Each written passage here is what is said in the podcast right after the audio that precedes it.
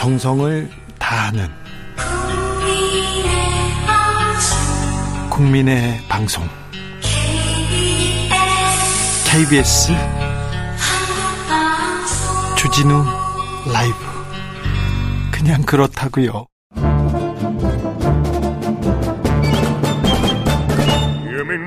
여기도 뉴스 저기도 뉴스 빡빡한 시사 뉴스 속에서 가슴이 답답할 때 뇌 휴식을 드리는 시간입니다. 오늘도 맛있는 책을 만나 보겠습니다. 책의 맛. 김갑수 평론가 어서 오세요. 안녕하세요. 정선태 교수님 어서 오세요. 네, 안녕하세요. 아, 어찌 지내십니까 요새?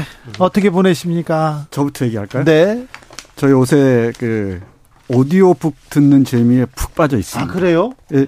책을 넘겨야 된다는 분이 오디오북 얘기도 하셨어요. 그건 그 매력은 있고 네. 어, 종이책 매력도 있지만 오디오북 매력도 요즘에 대단한 것 같습니다. 그래요?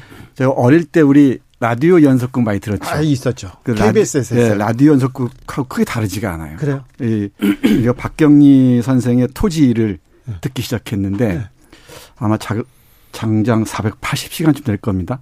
야. 지금 한 60시간쯤 들었는데 60시간이요? 너무 재미있어요. 아, 그래요. 저, 저는 토지 항상 2편, 3편에서 항상 실패하거든요. 그러면서 또, 그, 다 읽으신 분들 존경한다고 생각하는데, 그게 가능합니까? 5권 들어갔습니다. 이게 아, 그래요? 22권인데 그 그런 생각을 해요. 들으면서 어린 시절 생각이 나서 아, 우리 어머니하고 같이 들었으면은 이 추임새 넣으면서 참 재밌었겠다. 아, 그러네요. 요, 혹시 산책하시는 분들 계시면 오디오북. 오디오북 토지 한번 들어보십시오. 김갑수 평론가께서는.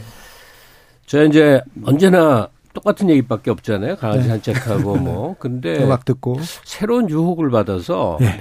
매일 그 유혹이요? 왜냐면 그 드론 띄우기가 그렇게 재밌나 봐요. 어. 근데 옛날에는 그게 이제 비용도 많이 들고 네. 장비도 거창한데 이게 개발이 돼서 그냥 집 옥상 같은 데서 이 촬영을 해요 드론이 네. 설명을 자세히 들었는데 그 밤에 제가 항상 한강가에 있- 언제나 있어요 한강가에 이제 서 있는데 밤에 좋죠. 어, 드론 날리면 너무너무 재밌을 것 같아. 네.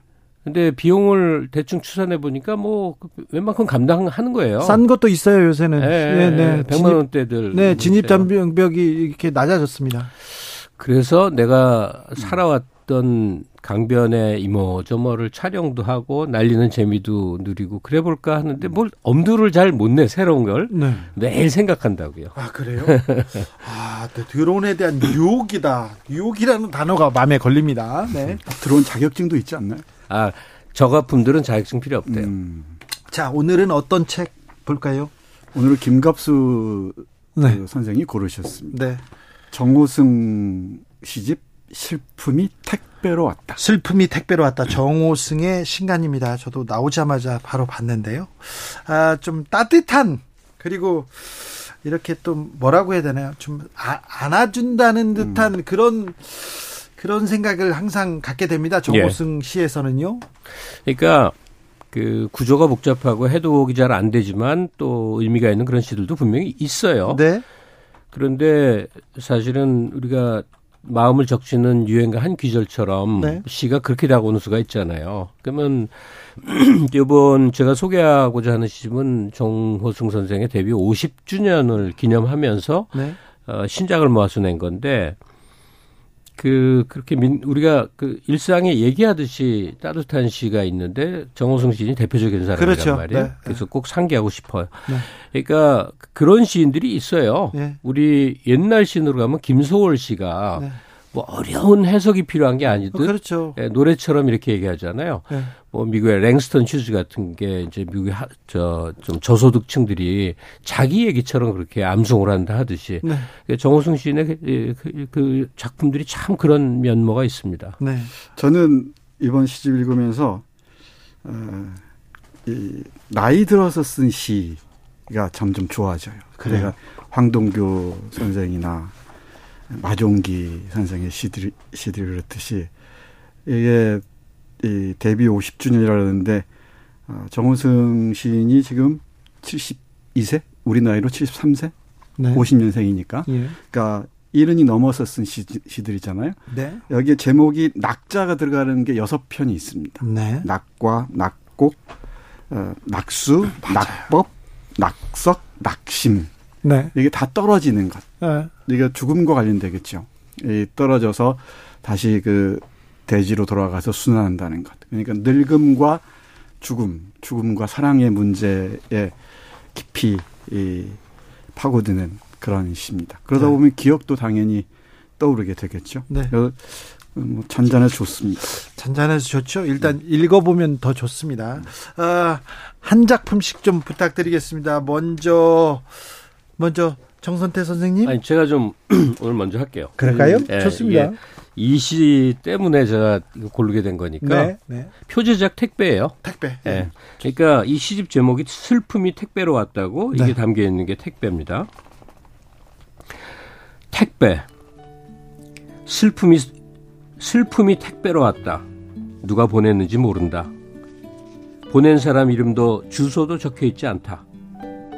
서둘러 슬픔의 박스와 포장지를 벗긴다. 벗겨도 벗겨도 슬픔은 나오지 않는다. 누가 보낸 슬픔의 제품이길래 얼마나 아름다운 슬픔이길래 사랑을 잃고 두 눈이 멀어 겨우 밥이나 먹고 사는 나에게 배송돼 왔나?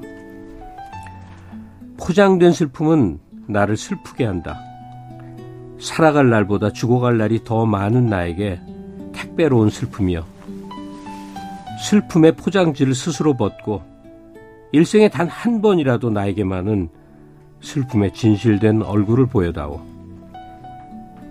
마지막 한 방울 눈물이 남을 때까지 얼어붙은 슬픔을 택배로 보내고 누가 저 눈길 위에서 울고 있는지 그를 찾아 눈길을 걸어가야 한다.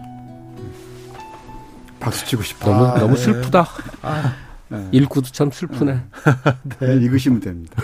계속 늘, 읽으면 됩니다. 늘 이렇게 우리 김갑수 선생하고 저하고 오가면서 시를 낭독할 때마다 네. 저는 그 뭐랄까요? 이 깊은 열패감 같은 아이, 걸 지울 수가 없습니다.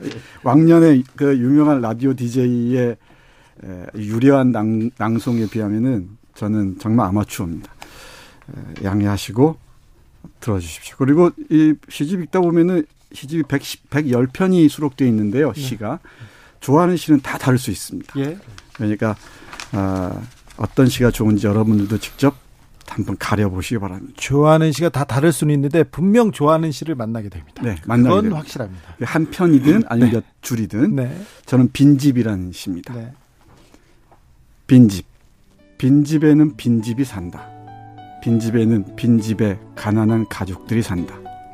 장독에는 깨어진 고추장, 된장 항아리가 서로의 어깨를 어루만져 주고 안방에는 이불장이 이불을 자꾸 개켜주고 벽시계는 잠시 휴식의 시간을 취하고 옷걸이는 아직 바지와 티셔츠를 걸어놓아 빈집에는 사랑하는 빈집의 가족들이 산다.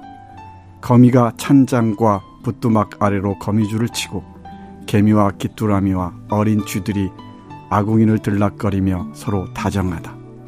비가 오면 빗물이 마루 밑으로 들어오고 눈이 오면 눈송이가 마당에 켜켜이 쌓여 빈집은 빈집임으로 아름답다.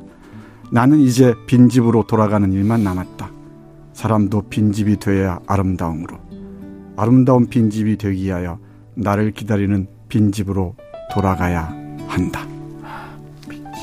네. 좋죠. 네. 여러 가지 의미가 깃들어 있는 것 같습니다. 아, 이번 시집은요, 음. 확실히 이렇게 인생을 정리하시는 네. 이렇게 회고하시는 그런 작품들이 많았던 것 같아요. 노숙하다 그렇죠. 말 쓰잖아요. 네.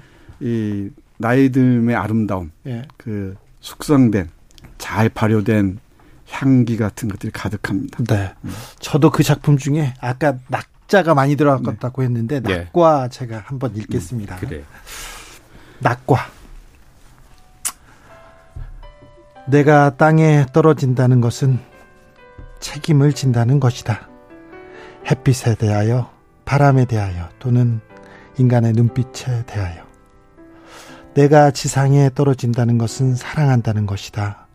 내가 떨어지기를 기다리는 그 동안의 모든 기다림에 대하여. 견딜 수 없었던 폭풍의 폭력에 대하여 내가 책임을 다한다는 것이다. 사랑한다는 것은 책임을 지는 것이므로 내가 하늘에서 땅으로 툭 떨어짐으로써 당신을 사랑한다는 것이다. 음. 낙과였습니다. 왜 이렇게 낭송들 잘하십니까? 아, 그, 아, 무슨 또. 자, 김갑수 선생님 한 편 더 읽어주십시오. 아니, 근데 네. 지금 낙과 읽으면서 속으로 네. 떨어지는 것에 대한 얘기를 했잖아요. 네. 떨어지고 있거나 아예 떨어져 버렸는데 떨어졌다는 걸 깨닫지 못했던 거 아닌가 하고 스스로를 자꾸 생각해 보네요. 아, 그래요? 네. 그리고 그 떨어졌다는 상태가 책임지는 것이고 사랑을 완성하는 것이고 등등의 네. 그런 얘기. 다, 다 뭐 결론이 그렇습니다. 모든 네. 것이 당신을 사랑한다는 것이다. 이렇게. 음, 시적으로 이렇게 아름답게. 네. 무심에 대하여. 네. 무심, 무심하다 할 때. 어디서 왔는지 모르면서도 나는 왔고, 내가 누구인지 모르면서도 나는 있고, 어느 때인지 모르면서도 나는 죽고, 어디로 가는지 모르면서도 나는 간다. 사랑할 줄 모르면서도 사랑하기 위하여, 강물을 따라갈 줄 모르면서도 강물을 따라간다. 산을 바라볼 줄 모르면서도 산을 바라본다. 모든 것을 버리면 모든 것을 얻는다지만 모든 것을 버리지도 얻지도 못한다. 산사의 나뭇가지에 앉은 새 한 마리. 내가 불쌍한지 나를 바라본다. 무심히 하루가 일, 일생처럼 흐른다. 네. 또 무심 삶과 죽음. 아마 이 시에서는 아름다운 죽음이 에 대한 죽음이 아름다울 때 인생도 아름답다는 얘기를 자꾸 하는 것 같습니다. 네. 예, 그게 또 나가 당신이기도 하고요. 근데 온 세상의 사람들이 무심, 예, 음. 마음의 평정 상태에 대한 충고를 하지만 왜 이렇게 일생 동안 이게 어렵죠? 잠시 이 무심의 평정 상태에 돌입했다가도 네. 계속 뭐가 찔러오잖아. 네. 욕망이 찔러오고, 저, 정치가 찔러오고, 뉴스가 찔러오고. 저는 저기 명상이 그렇게 어렵습니다. 앉아서 아무 생각 없이 좀 편안한 상태를 지니는 게 너무 힘들고. 그 30분 하기 어, 엄청나게 어려워요. 네. 그리고 여기 이 시에 보면은 먹는 얘기도 빠지지 않습니다. 네. 서울형 노숙자와 함께한 김밥. 또 우리 어린 시절 얘기하면 짜장면 또 빼놓을 수가 없죠. 예. 우리 천명관 소설 얘기했었는데 나의 삼촌 브루스리의 그 삼촌이 북경 반점에 배달원이기도 했었습니다. 네. 또 하나 죽순을 먹는 얘기가 나오는데 저는 이 죽순을 먹으며가 꽂혔습니다. 네. 네. 읽어보겠습니다. 죽순을 먹으며 죽순은 어머니인 뿌리를 두고 어떻게 대숲을 떠나올 수 있었을까? 땅속 깊이 뿌리를 뻗던 어머니의 바람대로 인내의 마디마디를 높여 나라를 구하는 죽창은 되지 못하고 왜 이 봄날에 어머니를 떠나 가늘게 쪼개지고 데쳐지고 초무침이 되어 배고픈 나의 저녁 식탁을 찾아온 것일까? 자식을 먼저 떠나보내는 일이 어머니의 가장 큰 슬픔인 줄 모르고 어머니보다 먼저 떠나는 것이 세상에서 가장 큰 불효인 줄 모르고 나 같은 죄 많은 인간에게 무엇을 헌신 공양하고자 하는 것일까? 나는 행복할 때 행복에 매달리고 불행할 때 불행에서 멀리 도망쳐 아직 인간이 되지 못하는데 미안하다. 오늘도 흰 피를 흘리며 죽음을 두려워하지 않는 죽순을 먹으며 댄잎을 스치는 바람 소리를 듣는다. 멀리 대꽃 피어나는 소리를 듣는다. 이 먹더라도 이 정도의 어, 이야기들은 상상하며 먹으면 어떨까 싶기도 합니다. 네, 그렇습니다. 하나 더 읽어주세요. 아니 이제 글, 글 있잖아요. 네. 문학 작품이든 뭐든 네. 그두 종류로 전혀 음. 엉뚱한 두 종류로 나눈 게 있어요. 네. 와, 나는 도저히 저런 건 쓸 수가 없구나. 음. 엄청난 이그 음. 문필력 때문에 반대로 야 나라도 저렇게 쓸 수 있을 것 같은데 해볼까 네. 이런 충동을 주는 거. 네. 그러니까 둘 다 위대한 작품이에요. 네. 그렇죠. 그러니까 정호승은 어느 쪽이었어요? 음. 후자죠, 후자. 두 번째인데 그게 또 어렵죠. 그게, 그게 어려워요. 바로 그거죠. 네. 그래서 무슨 생각이 드냐면 개인 출판물 내는 게 대유행인 거 아세요? 음. 아 요새도 그렇죠. 예. 네. 그러니까 어뭐 뭐 파일도 만들 수 있고 네, 네, 네. 종이도 음. 하는데 네. 그 전문 작가가 아니야. 그냥 음. 가게 뭐 이렇게 해오던 분도 있고 선생님 하던 분도 있고 이렇게 그냥 연이 자기 인생을 살아왔는데 뭔가 책을 내고 싶어요. 근데 경로가 굉장히 좀 단축되고 좋아졌는데 그 시라기보다 이제 글 줄글이라고 해도 되겠죠. 자기 마음을 조각조각 이렇게 담아놓은 것들을 모아서 한 권의 책을 한다면 그 제가 힌트를 드린다면 비슷한 모델을 일단 열심히 읽어보는 게 속도가 빨라집니다. 예. 이 카피하라는 뜻이 아니라 예, 예.